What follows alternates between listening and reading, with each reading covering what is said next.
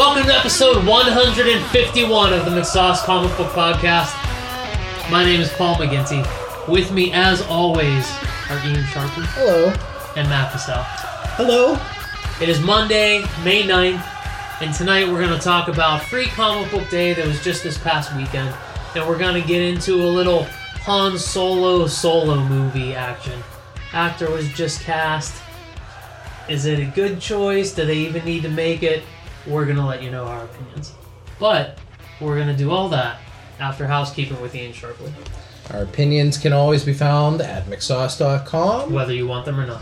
Check them out. And you can see reviews, you can see strips, and this lovely podcast. If you'd like to give us feedback on any of those things that we do, go to the Facebook page, facebook.com/mixxsauce. You can find old-timey versions of the podcast at mixxsaucepodcast.libsyn.com. You can find the podcast also on iTunes, Podomatic, Stitcher Radio. I haven't asked in a while, but if you guys can, go into the iTunes store and rate us, review us, let us know how we're doing. I don't think we've received a rating or review in quite a while, and that does help the podcast get ear holes to listen to it, eyeballs on it. So if you could do that, that would be great. We would love it. I'd be down. What else you got for us? I don't know. I got a big old stack of comic books that I got for free. I walked in the store, I picked them off the table, and I left, and I didn't pay any money. Or, at least for these ones. So Free Comic Book Day was this past Saturday, May 8th. That's right. Where a host of free comic books by different publishers are available for free. It's a way to get feet in the door, people to come in comic shops, you get some free comics, maybe you'll buy something else, and maybe you'll get hooked on one of the free books. We normally do this at New Dimension Comics in West Mifflin, PA every year, but we were busy this weekend, so we didn't have time to get down there and set up the old Mixxsauce table. We hope our buddies at New Dimension Comics had an excellent weekend. So I didn't get out to any comic shop this weekend for free comics. I'm free comic bookless. Where did you guys go? I had to work that day, but myself and Dominic Yossi of this podcast went to the Phantom of the Attic in Monroeville. It's been my home comic book store since I was 11 years old. So I went there and picked up my usual books. I also found out that I was 6 or 7 trades behind on The Walking Dead. So it's shocking to me because I swear you and I have talked about more recent things in that book. I don't think so. I really don't. I'm really behind on it. And I just, at some point, I think I missed one trade and then I forgot where I was in the trades and it just wasn't a pressing matter. But I wanted to go back and catch myself up. All of a sudden you picked up a book and you were like, holy shit, Carl's got no legs! Just kidding. It's not a spoiler. It's not a spoiler. But in the way that they hack people's body parts off, Carl, he's always losing limbs and eyeballs and such, so, you know. Okay.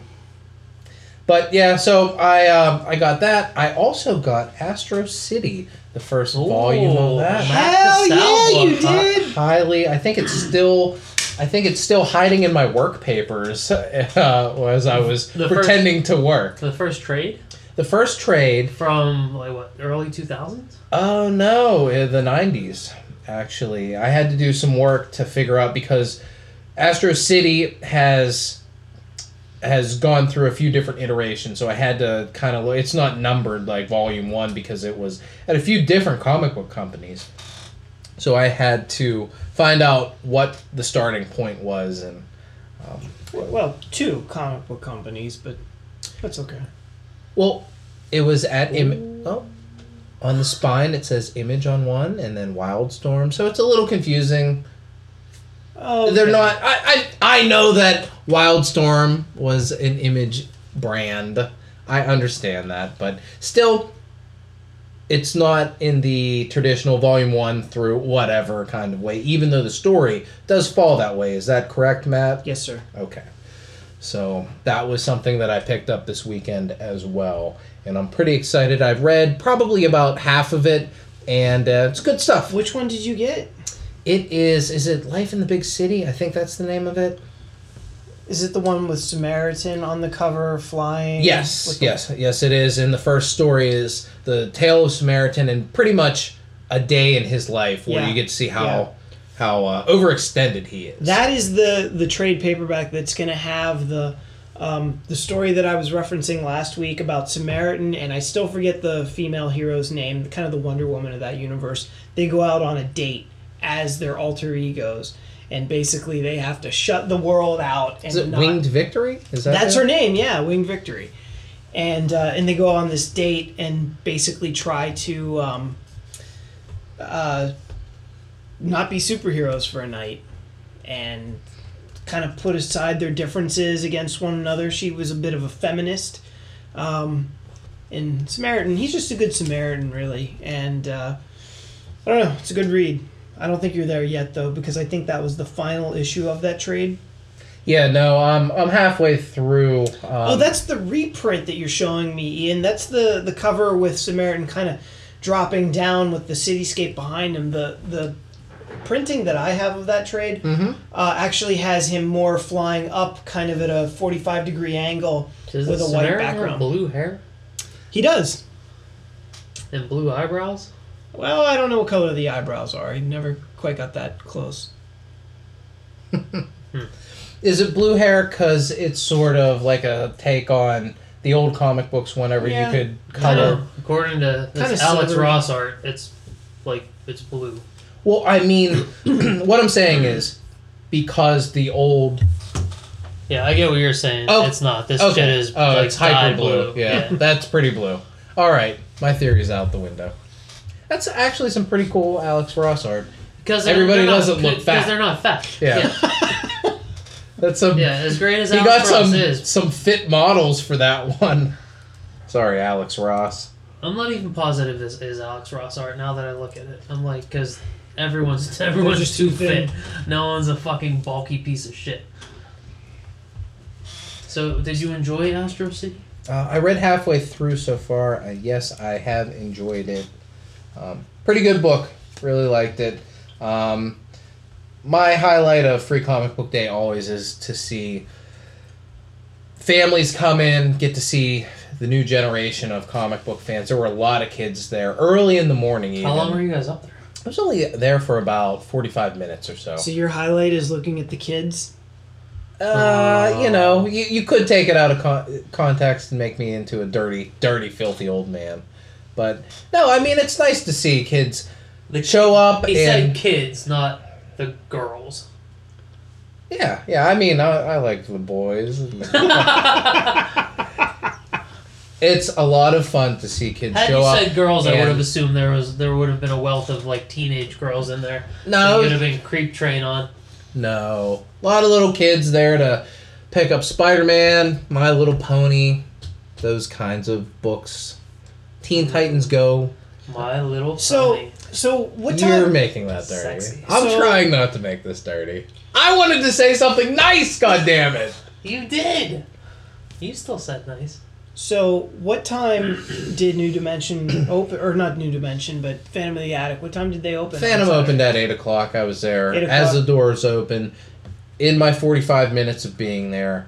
I would say that probably maybe 60 people came in and out. It was pretty high traffic. I talked to the owner, Roy, who I've known for forever, and he said that he wished that he had a counter or something that he could count the people, because he figured that last year they had anywhere between 400 and 500 people come through the shop. And the Phantom, if you've ever been in the Phantom in Monroeville, it's not the biggest shop on earth, so... to jam that many people in through a day, I'd say that getting 400, 500 people in there, that's like 3 weeks worth of traffic. It's a nice store, though. Have you been to the Phantom? Yeah. Yep. Yeah, I feel like it's a very clean, organized, just a kind of like a high-class store, even if it is on the smaller side. To me, it's very much a throwback to the way comic shops used to be back in the 90s. But... kind of a little nicer. than that. But yeah. But small, kind of maximizing use of kind of like almost unorthodox or weird layouts. It's just kind of cool. I was gonna say it's the square footage is small, but it's very dense. They pack a lot of stuff into their area. And the reason why it's so unorthodox is because they actually took over. They formerly were only the section. If you've been in there, you walk in the front doors and you turn to the right and you go down the hall where the new comics are. That section used to be the entirety of the store. They bought the section where the register and the graphic novels are probably about 10 years ago, and they knocked a hole through the wall and extended the Phantom. So it used to be even smaller. Yeah.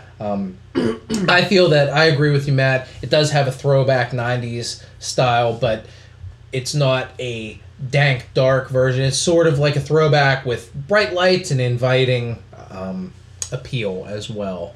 And as also... really, really great staff. Tom, who works there as well, is always a really great and enthusiastic person to talk to, and we'll always talk comic books with anybody that walks through the door. If hardened veteran or newbie, he will be just as inviting and pleasant with you. So, I feel like it's almost a rare find to get a comic shop employee that's so welcoming and inviting all of the time. I think we've been pretty fortunate in the shops we frequent that, Phantom, New Dimension at Century 3, which was my home shop for a long time. Everyone was always really cool, really awesome out there. So, but we've been to other shops around these United States that have been weird and awkward. My trips to a couple different Michigan comic shops were awkward. Well, you run into employees that have kind of an elitist attitude toward you as a shopper, and I think what they kind of fail to realize is the fact that the mystique of being like working in a comic book store has, I think, worn off to an extent into the 21st century. It's not quite as cool as it seemed.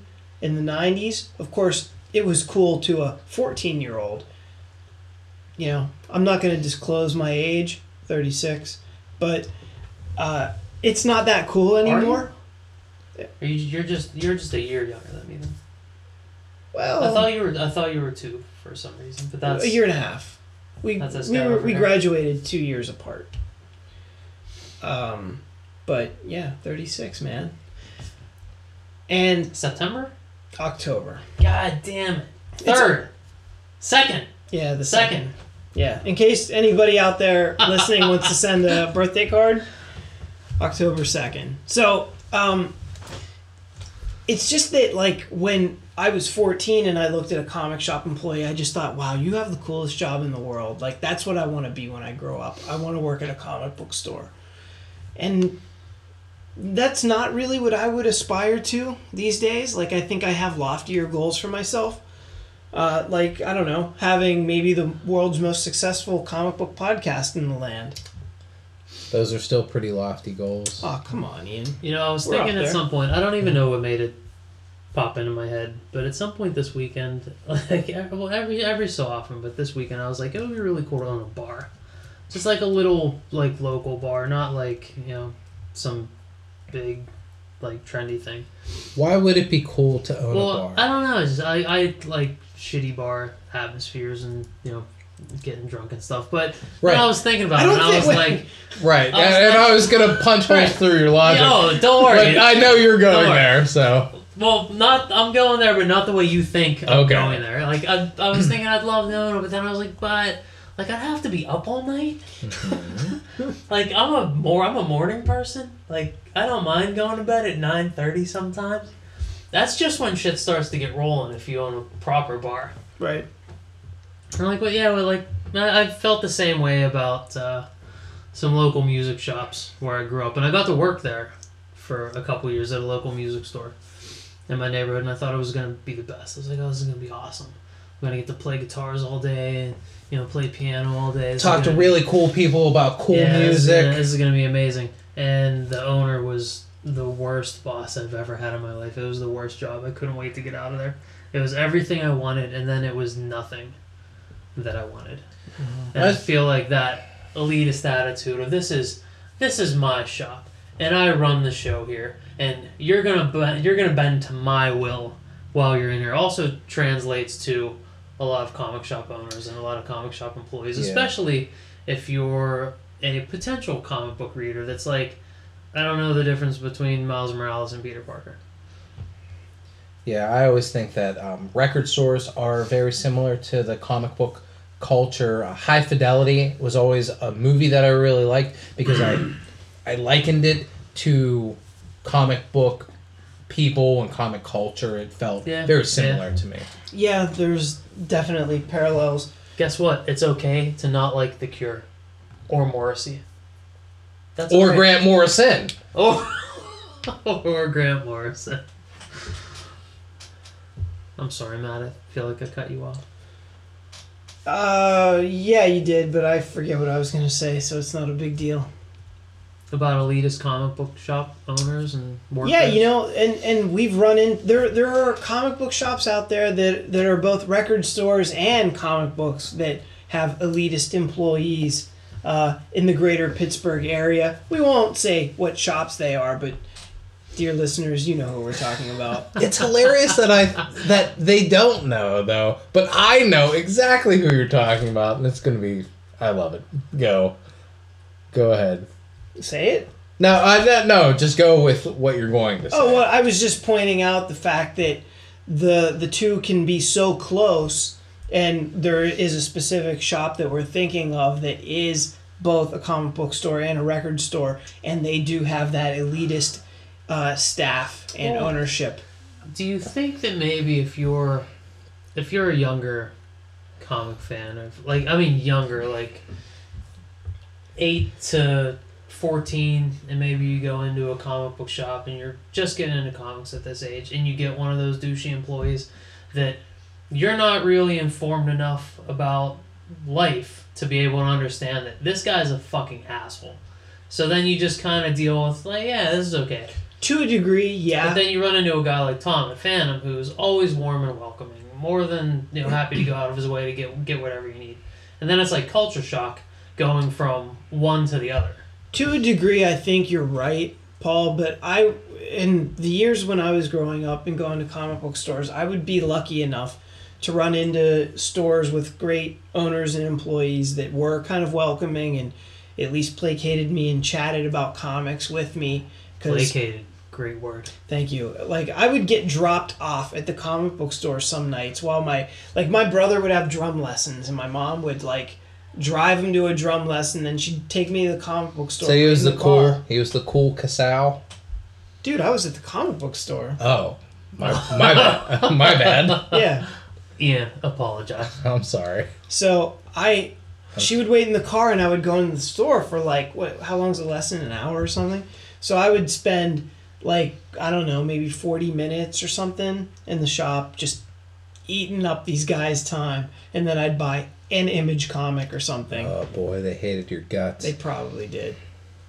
But I spent my entire fucking allowance every week. That's my life has been just buying comic books with the money that I have. Since you've been making money ever since your allowance. Yes, ever since my allowance. That's what my money has gone to, is comic books. Yeah, kind of same here.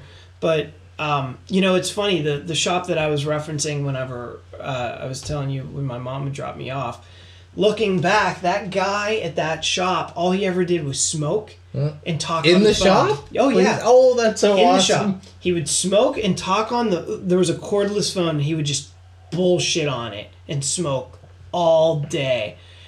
And I used to think he's pretty cool, but looking back, no, he's the opposite of cool, completely lame.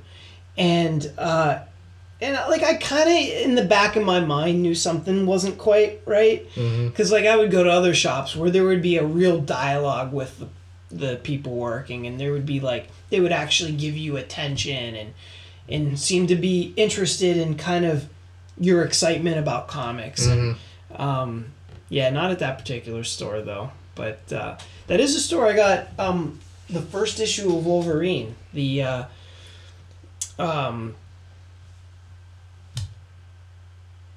gosh, I'm blanking on the creator.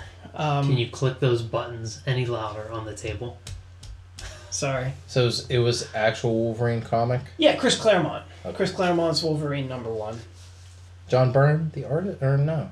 No? Yeah. Yeah, I think John Byrne maybe drew that.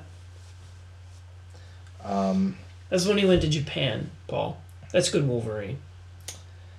Is that what Wolverine 2 was based on? The Wolverine. Yeah, kind of. Also known as Wolverine 2.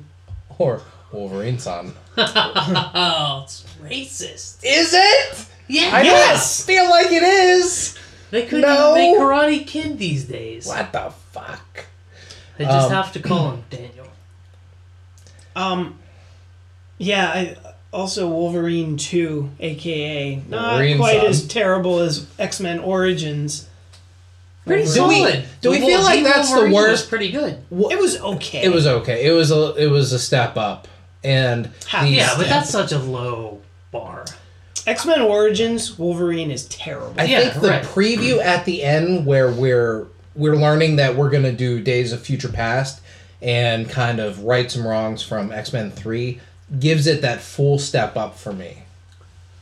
I suppose, man. X-Men continuity is just so... But it always fucking is, though, dude. Which is so part of the charm of all the X-Men. You can't complain about that. Right, which is part of the charm of all the X-Men movies, because traditionally X-Men comic books, the continuity is just such a mess. And now, so is the movie continuity. Yeah. It's following in the footsteps of its father. I'm fine with with comic book continuity kind of not making sense, because it takes forever to get from point A to B, and there's so many creators involved, but usually movies kind of work together. When there's a sequel, it should make sense, and if it doesn't, it should be a reboot, and it's not, so it just doesn't make sense. It feels so wrong. I feel things just aren't adding up. I feel like this X-Men franchise is able to take some liberties with things.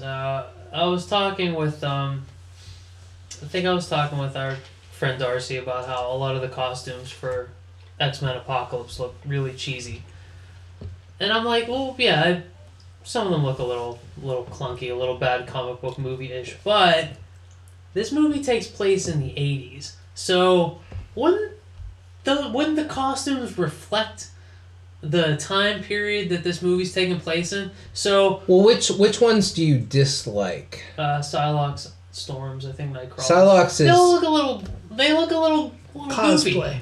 Yeah, but it's, I mean, but especially, I don't think it's bad. Especially Psylocke's. Bad. Isn't that pretty much the costume that we all wanted to see? Was that legit, straight out of Jim Lee's sketchbook Psylocke costume. Yeah, but I also think there's a way to do it that isn't so molded for me. She wears a purple thong, basically. Olivia Munn doesn't wear a purple thong. No, but I'm saying a more sculpted suit on. I don't know. I maybe I don't have a problem with the Psylocke uniform. I really don't. You're fighting me, but that's what I do. But I'm supporting these costumes in X-Men Apocalypse, because if this takes place in the 80s, their costumes should look like 80s superhero costumes. Really? Because I don't get the sense they look like 80s superhero costumes as much as they look like just bad superhero costumes. Which is what they look like in the 80s. But there's no... What do you mean that's what they... Except Christopher Reeve's... You mean you're referencing actual comic book movies of the 80s? Yeah. Batman. Clunky. Couldn't turn his head. What else? Superman. Superman doesn't count. Punisher was in 89? These don't look like that. I mean, there aren't any. These don't look like that either. They just kind of look poor. They don't look that good. I don't dislike them. I really don't. Right. I don't dislike them either, but I think there is an adequate reason that they don't look that great. And I'm on board. If I'm going to complain about anything about X-Men Apocalypse, it's not going to be the costume. Well, what franchise has the best uniforms then? Marvel U. Yeah? Who's got a bad one? I mean, bad, horrible, horrible villains. Couple atrocious movies. But costume-wise, everyone... Pretty good. No one looks bad. No one looks bad. Yeah, I'd have to say pretty good. The Marvel Studios stuff. Top notch. DC has an opportunity to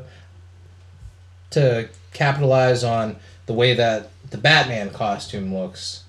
Batman's good. Wonder Woman's legit. Yeah, they have an opportunity. I'm not saying like they could do something interesting with Aquaman. I think they're gonna fuck the Flash all up if that time travel armor is any indicator of what they could do with the Flash. They're gonna fuck that up. Cyborg, nobody likes Cyborg. Oh, right? They're gonna fuck it all up.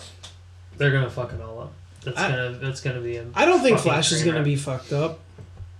I think Aquaman already looks cool. Look, I don't think you could pull off Aquaman the way he is in the comics on the silver screen. All the Suicide Squad people look cool, if not direct from the comics. Yeah. They still look good. It's true. I think Batman ended up looking better than he ever has. Best Batman out there. I think I still wish his ears were a little longer, but that's just nitpicky. I like little stubby ears. That's okay. I mean, I feel like they kind of had to because they've done so many iterations of Batman. You can either go super long Kelly Jones or stubby Frank Miller.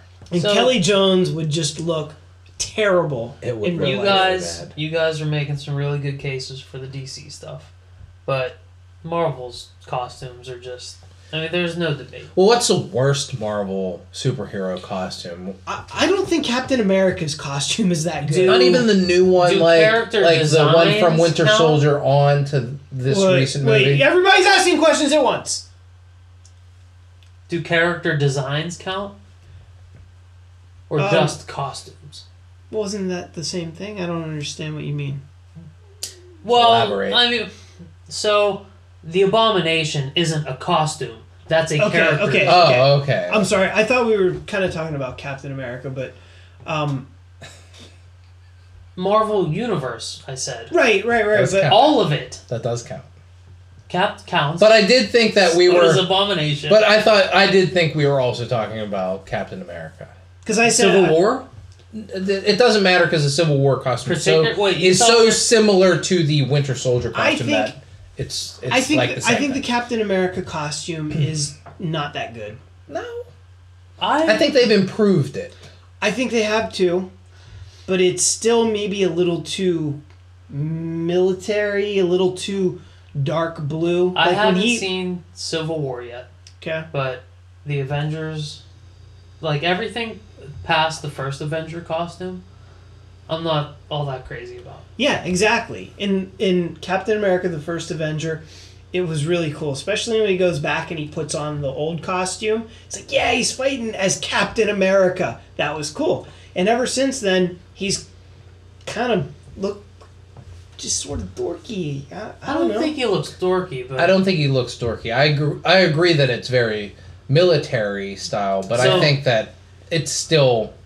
a good costume. That's going to shut you down on the whole Marvel U. Cap looks a little dorky. This brand does not have my costume approval. Boy, I'm at a crossroads because I don't know who to jump with. I don't know to side with fucking Paul or to back Matt right now. I could do either. Go ahead, Matt. You need to settle down. That's not what I said. I didn't say... I am going to write off Marvel movies because Captain America's costume is terrible. I'm just saying... I think the question was posed, what's the worst one? And I said probably Cap. And if there's a worse one, let me know. Is it Hawkeye because it's unlike the comic book version? Does that matter? Or are we saying, you know what, for this universe, for what they're doing with it, this is the perfect costume for this character? I don't dislike. I think that the Hawkeye costume in the comics with the mask sort of doesn't make any sense. I think that I feel like those like they're not ears, but whatever they are, the points, the high points. Wouldn't that like wouldn't the wind hit that? It would like mess up your shot, like right? I'd like a little more. Yeah, but at the same time, I mean, he's an archer. He's so sensitive to the wind. Maybe that's helping him because he can feel the wind blowing those weird eye ears. Or their eye ears, their antenna, right? Right. Yeah, that gives him a sense of where the breeze is coming from. You're thinking about it too much. I don't know. You know who is the worst wind in comics? I would like Jeremy Renner's Hawkeye to incorporate a little more traditional purple. Just a little bit. I agree. A little purple flair here and there. I agree. Scarlet Witch is probably my least favorite of the Marvel Studios costumes because it is just no, we're not gonna. Because, we're not even gonna try. Right, because in the comics, super sexy with the big headpiece, and here have Michael Jackson's beat it leather jacket. I don't know. I wish it was that cool. She was looking more like Scarlet Witch, not to spoil things, but she was looking more like Scarlet Witch in Civil War. And holy shit! But her actions, not her cost. But did she tie wrists together with a thug and have a knife fight? And holy shit, her breasts were so heaving in that movie. See, I couldn't get off her sexy thighs. I was into that. Mm-hmm. Like I don't know what was going on because I've always thought that that Olsen chick was actually on the petite side, right? But she like was curvy in that movie, and I was like, where did this come from? What kind of thighs did you say? They were just sexy. Sexy thighs, ample thighs. I thought you used a more descriptive term. I could have. We'll have to go back and check the wax. There's almost an upskirt scene in Civil War. Is it? There is. I can't wait to see it. By who? Who is it? What character? It's Scarlet Witch because she wears a skirt. Mm-hmm. I don't even know what we're. Oh, worst cause. Yeah. You said you didn't like Hawkeye. Your call is Captain America, Matt. Yeah, Mine is Scarlet Witch. Paul, do you have one? You said Hawkeye, but it didn't seem like it was the worst. It seemed like you just wanted a little more purple rain on that Hawkeye. I don't like even if I picked the worst costume, like it wouldn't be bad. Like all of them, everyone pretty much nails it. I guess probably Scarlet Witch because it's such a departure. No, fuck that. It's fucking Ultron because the comic book Ultron design is amazing and the movie Ultron design is garbage. It's complete fucking shit out of your ass garbage. It's the worst. He's got lips. He's got pouty lips. Fuck yeah. Ultron, absolute worst. Paul, did you do anything for Free Comic Book Day this year? I did nothing for Free Comic Book Day. I read Poe Dameron #2. One of those multiple Star Wars books that you guys are just flamed out on. Too many Star Wars titles. Ian and Matt not getting them. Yeah, it's been kind of a disappointment, I think, in general, all these Star Wars books. I'll tell you what's nice about the Poe Dameron book. Yeah, go ahead. Charles Soule's the writer. Phil Noto's the artist. Two top-notch talents at the top of their game right now. They're telling a pretty good story, but what's really neat about it is that it's an ongoing story taking place in the Force Awakens world. It takes place within a year of the Force Awakens. Before or after? Before. Yeah, I guess they are not touching after the Force Awakens at all. And it's just kind of neat going into that world again, and you know because we saw the Force Awakens and like that's it. There's a novel out. Right, leading up to it, or just the one that's after Jedi. That's called Aftermath, but they just released a new one which takes place, I think, maybe a little closer to the Force Awakens. It's called what the hell is it called? It's referenced in Poe Dameron too, but I don't feel like going into the other room to get it. Bloodlines, or Bloodline maybe, but it's. I think it's a Princess Leia story about kind of how she became a senator. Yeah. She already was a senator, wasn't she? And kind of tried to form the New Republic, I guess, and I think it gets into a lot of political mumbo jumbo. Yeah, what's kind of neat about Poe Dameron is that it takes place in that world that we're not really familiar with yet. You know, all the other Star Wars books that Marvel's released have taken place in the original trilogy universe, and those have been great. I'm a huge original trilogy fan. But seeing a little more of this new 30 years later Star Wars universe fleshed out, seeing some of the First Order generals and leaders and, you know, the troopers and the TIE fighters and everything, along with what the Resistance is up to. It's pretty neat because, like, it's like getting in on the ground floor of everything that's happening in this universe. Though it puts me in the position of being completely disappointed years down the road where they relaunch something else and say, all that Marvel stuff, not canon. But Charles Soule and Phil Noto, really good talents right now. They're doing some good stuff. The only thing that kind of puts me off a little bit is they make Poe Dameron a little jokey, and I understand there's the Star Wars, writers group that overlooks this stuff, but I feel like Charles Soule's, he only has so many lines of dialogue from Poe Dameron to work with, right? And and it's only 2 issues into the story, but I'd like to see a little more. I'd like to see some more facets of his character other than just, you know, the fun, jokey one that we see throughout Force Awakens. Mm-hmm. But it's been a cool book so far.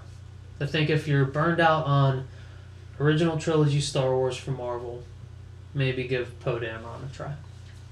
Well, that's pretty cool advice because I am burned out on it. I think that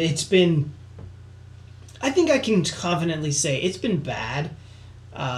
I wanted to be lenient and say it's been kind of not what I was hoping for, but it's been bad.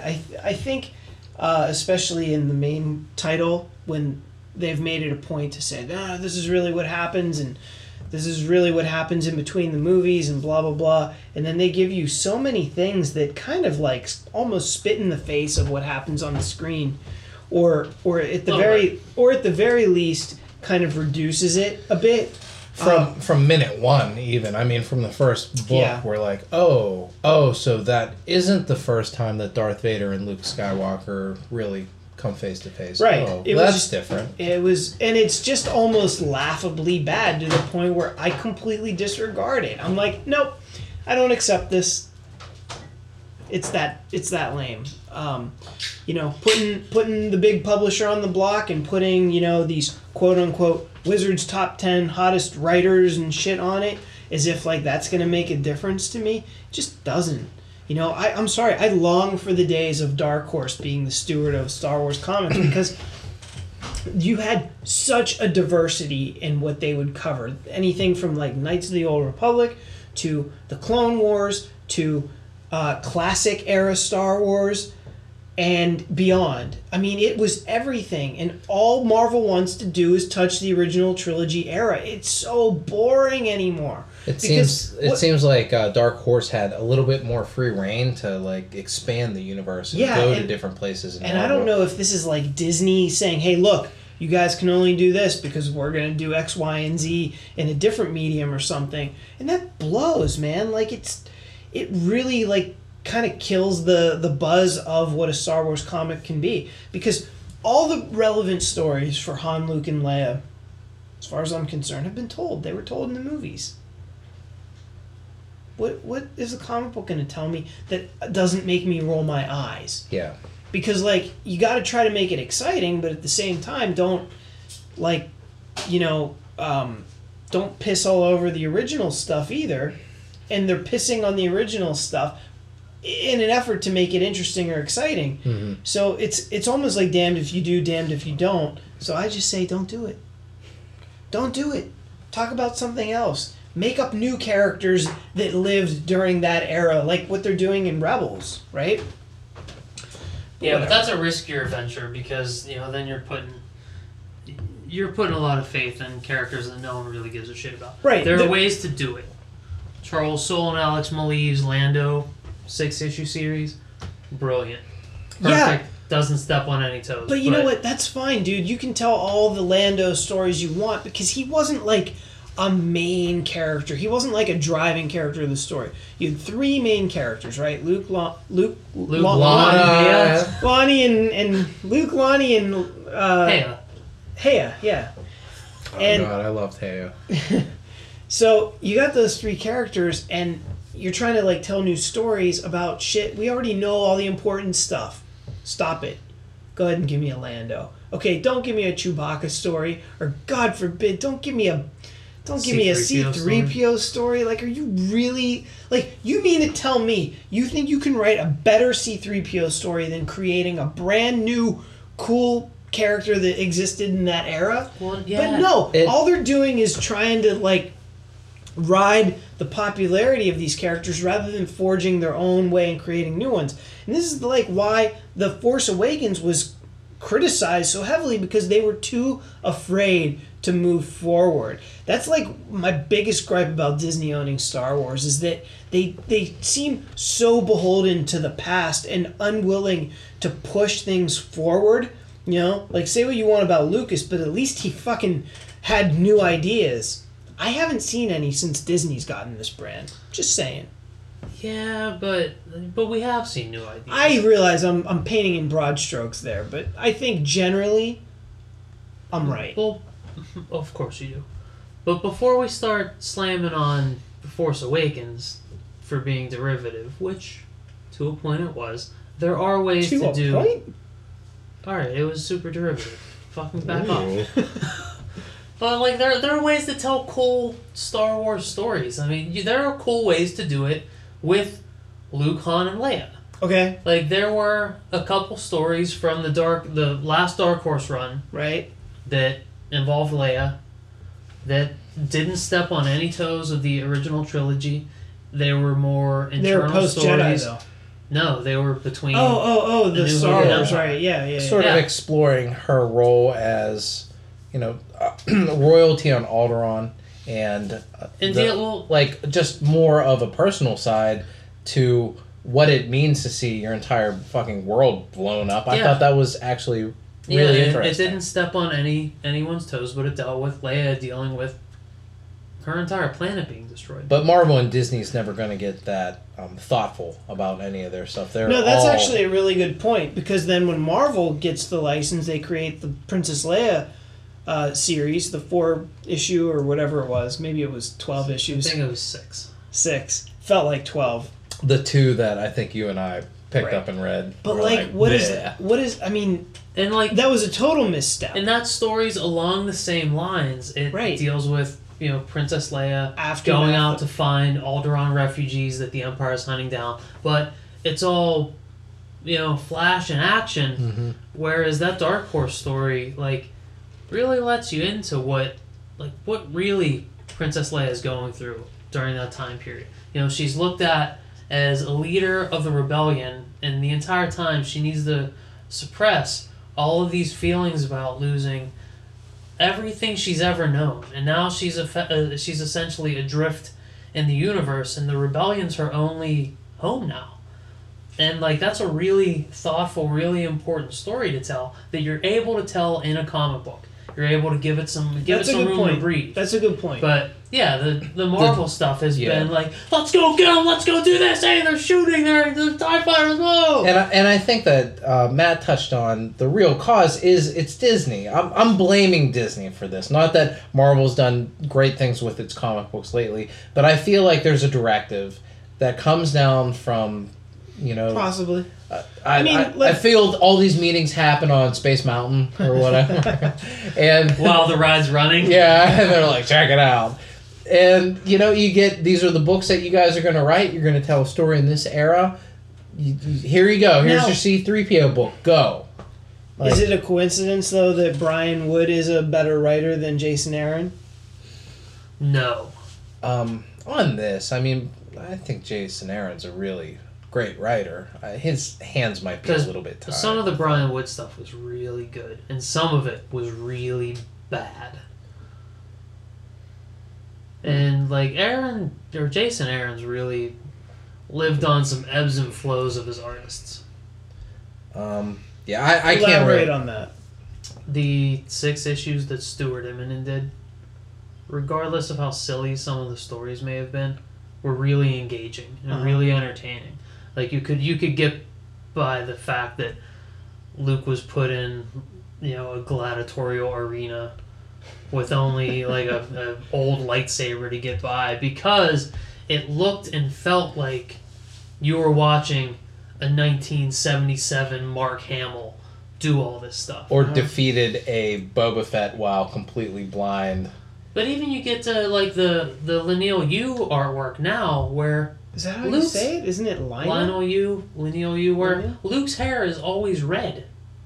Huh. And I feel like they're trying to make an interesting palette choice for what the scene looks like and the color of the scene, but Luke's hair is never going to look red. Yeah. And it's like burgundy red.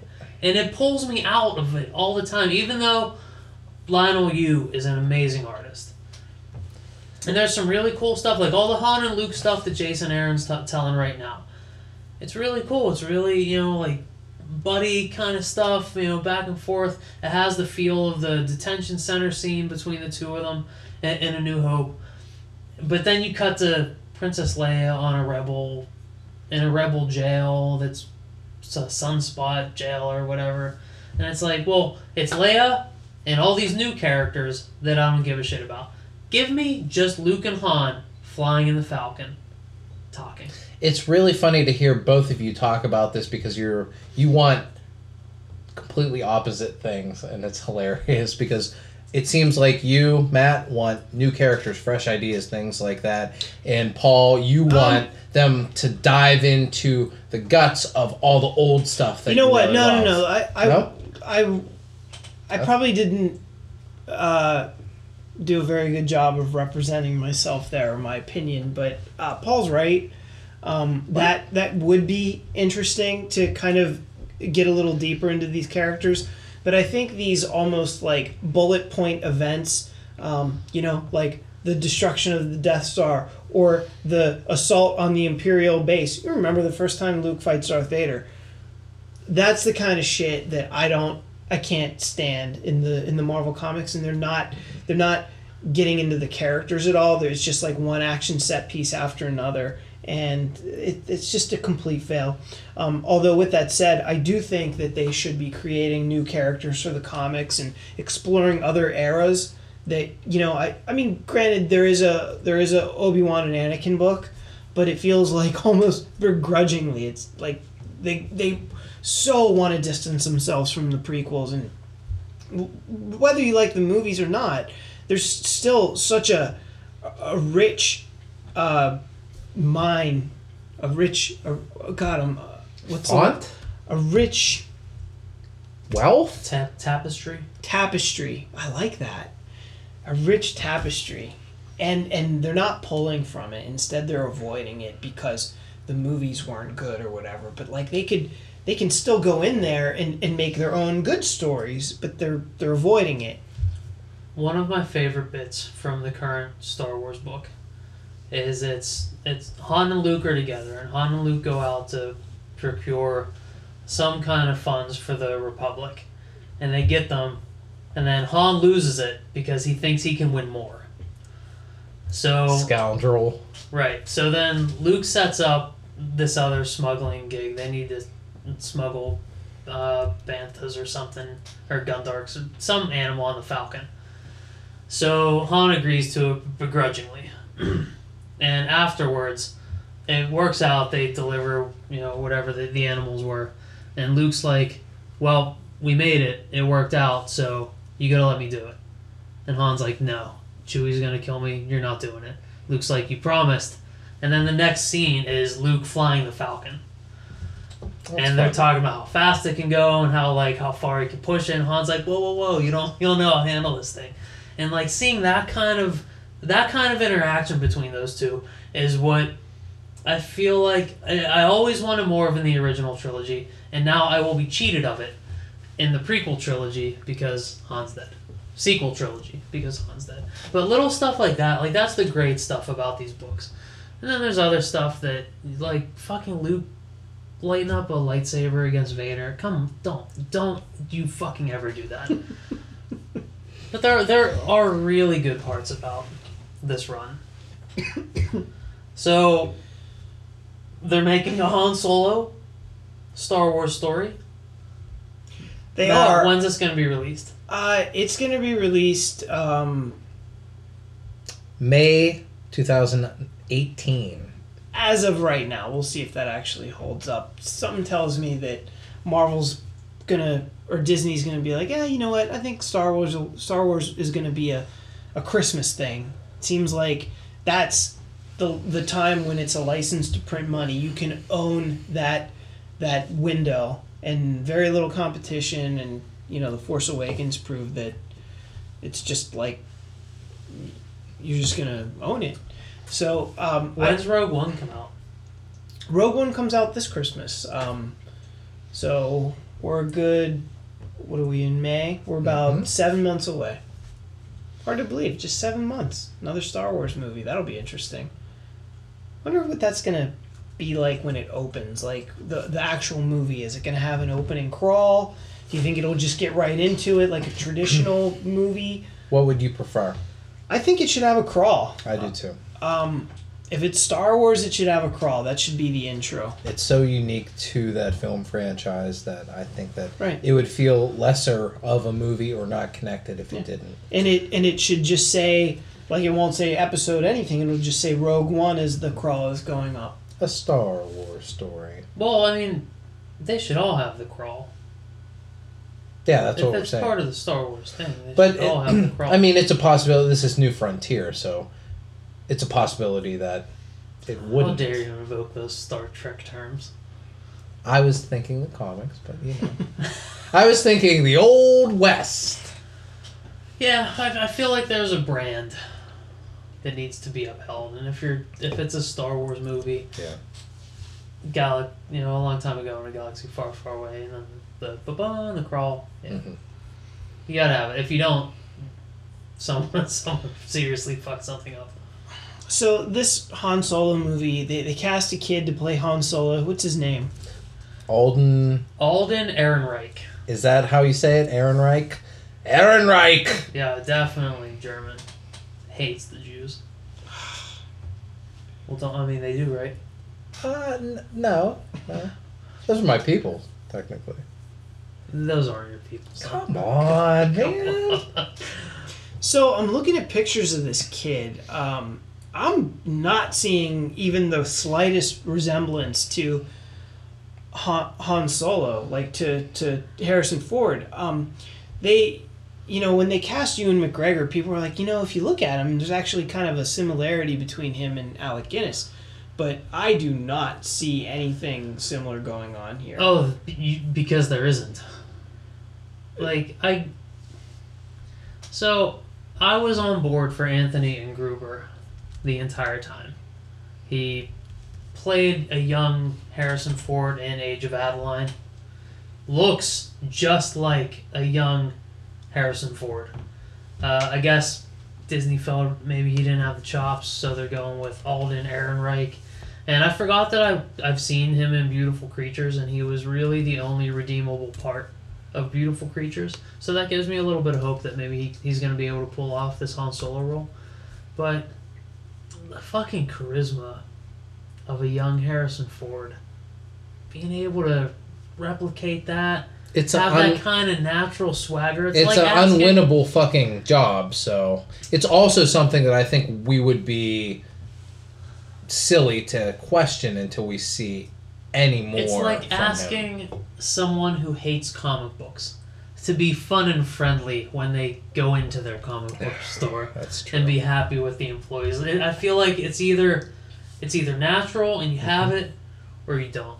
What I kind of like about this kid is he isn't traditionally handsome. Like, there was a whole list of potential actors who were just fucking supermodels. And as good looking as young Harrison Ford is, he's not a supermodel. He was a carpenter. Good, rugged looking guy. Like, this guy has some of that, but it's more the attitude. And I hope he can do it. I've seen him I've only seen him in that one movie, but I liked him in it. I wish him the best. But I think we were asking before we started recording, do we need a Han Solo movie? Matt, I think that you do not want one. Well, Matt hates Han Solo. Here's the deal. I hate Han Solo. I'm not at all excited about this movie as of right now because this is 2 Star Wars movies away, number one. Is that going to be a problem for us in the future? Cause dude, we've talked about it. When the sale first happened, we said we will get Star Wars fatigue very similarly to how we are getting comic book movie fatigue. Because it seems like you're already almost there. Like, it doesn't seem like your zeal for Rogue One is anywhere near what you were with Force Awakens. The Force Awakens was kind of a special kind of thing, I think. You know, it was an event kind of thing. There have been 2 in my life for films, and it was The Phantom Menace and The Force Awakens. And that's what happens when you put, a 16-year break in between movies of, like, your favorite franchise. You're going to be pretty stoked for the next one, especially when it seemed like it was never even going to come out. Mm-hmm. Both times. Yeah, right. When Episode 1 comes out, like, it was just so exciting because... Do you want to turn your phone off, or... It is off. But even when it's off, favorites come through. Jeez. Like, I mean, do you want to talk to my mom and tell her? No, I don't. We're recording. I can't. Yeah, put her on. Let's see what she thought of The Force Awakens. Oh, no, that's not going to be good radio. She liked it. I'm excited that your mom is in your phone as mom. Straight Pittsburgh, son. Well, she's my mom. And that's not Pittsburgh. That's technically British term, British slang. Oh, are you British? Oh, okay. I'm not, but I mean, that's what I thought. Oh, she's British. I don't call her mom. I call her mom. She's mom. She's my mom. Because Pittsburgh. It is a more Pittsburghese kind of thing, too. Is it? I feel, don't hear that. I don't know. I call my mom mom, too. I call my mom mom. Yeah. Mixxsauce poll. Do you call your mom mom? Or mom? Hit us mom? Up on the... Hit us up on the Facebook page. Do you want her in there as mom, M-O-M, or Kathy? I have my mother in there as Rita Sharpley because I have everybody's proper names. I have your mother and mine as Sweet Peas. Fuck you. So I'm not that excited about this Han Solo thing because it is really unnecessary, and there are other stories that like I can think up that I'm way more interested in. I think most Star Wars fans want to see the Obi-Wan movie more than like any other spin-off. Just make the Obi-Wan movie, Disney. That's what people want. But they can do it in the time frame that they're putting everything in. Yeah, I don't know, man. Do it. Yeah, like I don't want to see a Han Solo movie. Like much as I hope this kid does a great job and everything, I don't want to see it. I'm sure as we get closer, we'll get more excited. We'll see a trailer and be like, "Oh, that looks pretty good." And we'll change our opinions. But as of right now, seeing a picture of some kid that's going to, like, basically take over the beloved role of Han Solo that I feel like only one actor can do it, right? I don't know, man. I don't know. I think it's too early for us to really even speculate. I know that's what we do here. It's never stopped us before, Ian. I understand that. That's what I was saying. Ian, what do you think the plot's going to be of the Han Solo Star Wars story? As I was, not to spoil next week's episode too much, but as I was watching Civil War, I was like, fuck, we were really wrong on a lot of this shit. Why do we even talk? I wouldn't know. I haven't seen it. But by the time most people listen to this, I will have seen it. And then we're going to spoil the fuck out of it for everyone next week. You know what I did before I saw it? Tried to go to the comic book store. On free Saturday? Comic book day. Yeah? I didn't get to tell you about my escapades to get to the comic book store on Saturday. Getting there. Not even there. Just getting there. Yeah. So I tried to go Saturday. Saturday was beautiful, right? So it started out sunny. not a cloud in the sky, not a worry in the air. I put the top down, driving the convertible out to go to New Dimension Comics because I thought, oh, I could probably get a really good deal on that last Castle Grayskull statue piece that I need, right? Mm-hmm. And I was going to hit our dear friend Chip up and be like, hey, you know, I've been buying these things the last couple of years. You want to cut me a little deal? And you know how I wheel and deal. You do wheel and deal. Like a champion. Like a professional. Yeah. So I just wanted a fair price. I'm sure that thing's still collecting dust there. Watch, I'd get there and it was like some kid would be walking out like at the store with it. But I never got that far. I literally sat in some kind of construction or accident traffic. I don't even know what, but I sat in traffic, I kid you not, 2 hours. The tunnels were closed this weekend. Is that what it was? Mm-hmm. And the Liberty Bridge was being worked on. So, bad time. Really bad time. So I at first I was like, okay, I can see that traffic is at a little bit of a crawl here. I can deal with that. I've got tons of podcasts. I got I can check Twitter. I'm okay. Crawl forward every couple seconds. Pay a bum or two $1 as they walk by, panhandling. So you were there so long, you spent $40. Well, I will say, so I gave money to the first bum that walked by, and then the second bum comes by and I give him money. I'm like, fuck this shit. I'm giving out too much money just sitting here. So the third bum goes by, and my eyes just were forward. I didn't even look at him. I couldn't tell you what kind of, camouflage, whacked-off pants at the knee, weirdo tassel cap he was wearing. The top's still down. By this time, I put it up, because the sun's, beating down on my head. I thought it was going to be bum avoidance. Well, so what happened was, the reason why... So it was starting to get really hot, and it was beating down on my head, and I was like, I think I'm going to put the top up. But then I went under, an overpass, but it's on the highway, so it's really loud and echoey. When your top is down, it's like, oh, this is too much. So then I put the top up. And we wouldn't know what it's like. Convertible problems. So as I'm sitting there, it took me probably an hour to get from one end of the overpass to the other. And it was that bad Saturday. It truly was. It was that 2 hours until I was like, you know what? I don't even want to go anymore. I'm in a bad mood now. I have wasted a Saturday doing this. So then I made sure the coast was clear and I cut across 3 lanes to just go That's off fair. Of the highway. I'm like, I can't take it. Yeah. And I was mad that I even waited that long. I should have been like, fuck this. Free Comic Book Day 2016. See you next year. And I ultimately ended up going to more my home shop, which sadly doesn't have quite the diversity. And doesn't have that last Castle Grayskull piece. Exactly. Tons of comics, very rich in that regard. But when it comes to kind of the peripheral kind of nerd things... that maybe I'm a little bit more interested in getting because, frankly, I feel it's kind of easy to grab comics and consume them with digital and everything. For me, when I'm looking to spend, a nice, healthy chunk of money, when I know there's going to be good sales, it's typically not going to be on comics anymore. It's going to be on something like a statue or original artwork, something like that. And the store that I went to doesn't really have any of that stuff, so...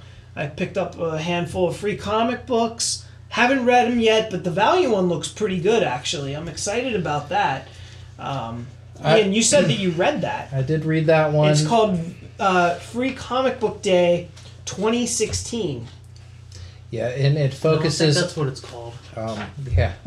Is it the Isn't summer it called of... Valiant 2016? What did I say? The summer of 4,100 or 400... 4,180. Is that where we're going with? Jesus Christ. It's the prequel to, I believe, the event that's happening this summer. Rye, mm-hmm. Is the hero that it centers around. Never really very familiar with Japanese fighter from the distant future. Mm-hmm. Cybernetic samurai. He looks to be Very cool. Excellent artwork. Really sets up the story. Not a big Valiant fan for a long time, but after The Valiant, really kind of wanted to jump into this world. Was excited from some of the preview artwork as well as the story from this book, and I purchased the first issue of this digitally today because I was so impressed with what it had in store for me. What did you buy? The first issue of 41,180 or whatever. It's 4,001, but yeah. Is that out? That's out. Huh. However, I was disappointed with some of the artwork that I encountered with issue number 1 because it wasn't the awesome stuff that the Free Comic Book Day edition has. But still, the writer is Matt Kint. We all love Matt Kint's work on his Valiant books, so I can kind of look over some of the artwork that is not as impressive as what I was expecting.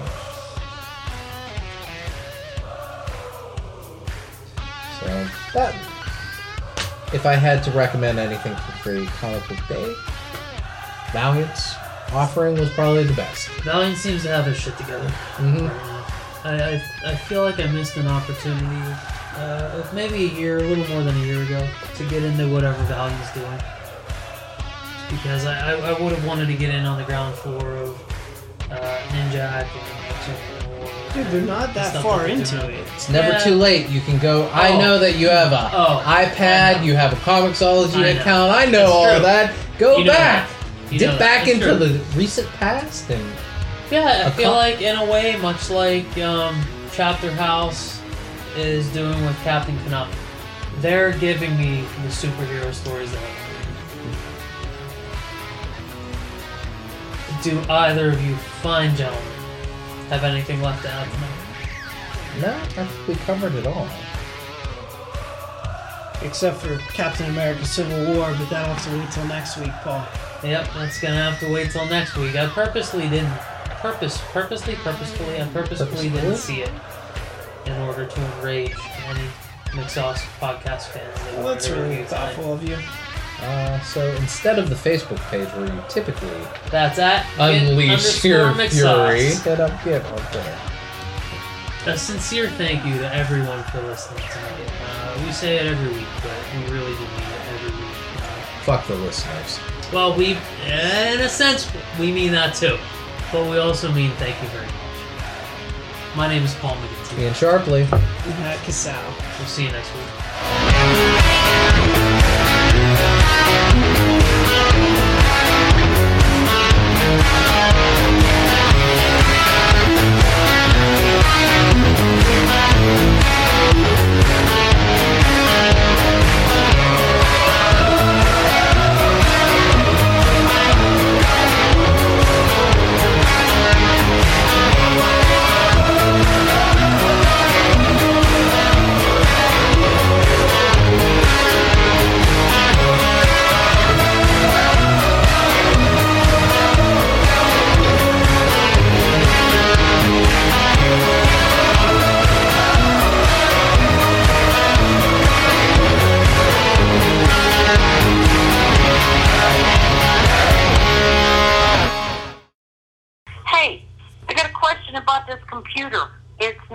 And when I go to hit that button to turn it on, it stays black and it keeps going beep, beep, beep, beep.